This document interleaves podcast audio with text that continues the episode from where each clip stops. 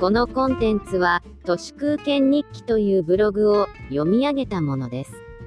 2021年3月3日水曜日、家に帰れば、積水ハウスっていう、だからどうしたを通り越して、単なる嫌味なだけのキャッチコピーが、この緊急事態宣言の解除伸びまくりで、ブラではコピーの見直しが迫られてそうですけど、世界でもまたコロナ禍がプラテン、感染者数が増加に転じてきたと、世界保健機構は言っています。南米やインドだけではなく、ヨーロッパ各国でまたプラテンしているので、ヨーロッパ運動会ブランドであるオリパラはいよいよなくなりそうです。まあ日本以外は、オリパラなんて行くか行かないかの問題でしかないので、どうでもいいんだと思います。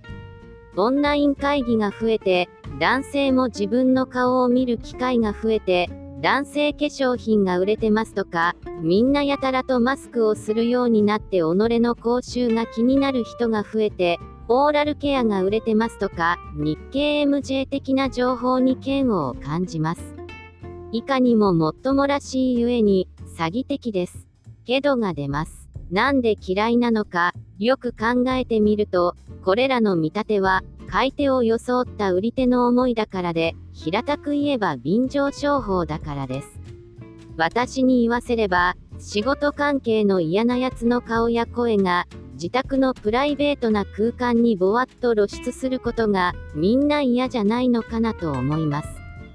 サンクチュアリに嫌な奴らが入ってきてる、超インクルーシブです。会社に行かなくても良くなったのではなく、これは会社がお家にやってきてるのです。不平、気持ち悪っと思ってます。男性がオンライン会議映えするために化粧品を売りつけようとしているのは、嫌な人にレイプされる時だって、かっこいいパンツを履いていましょうよ、という提案と、かなり近いニュアンスに聞こえます。適用と便乗の納得のいく線引きは、客が決めます。こうやったらウィズコロナでも売れるなんて朝知恵、売り手が思いついても言いふらしたら、そんなだけなんです。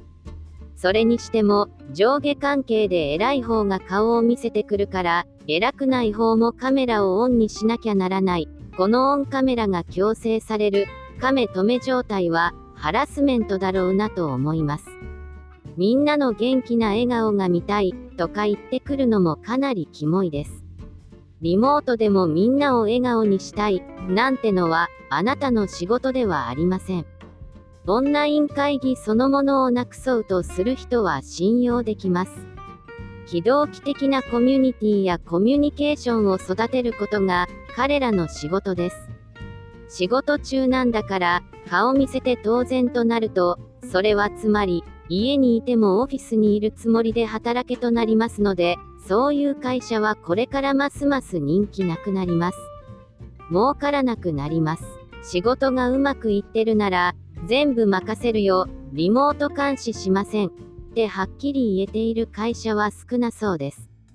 管理職のためのルールが優先されて、本末転倒なことがあちこちで起きています。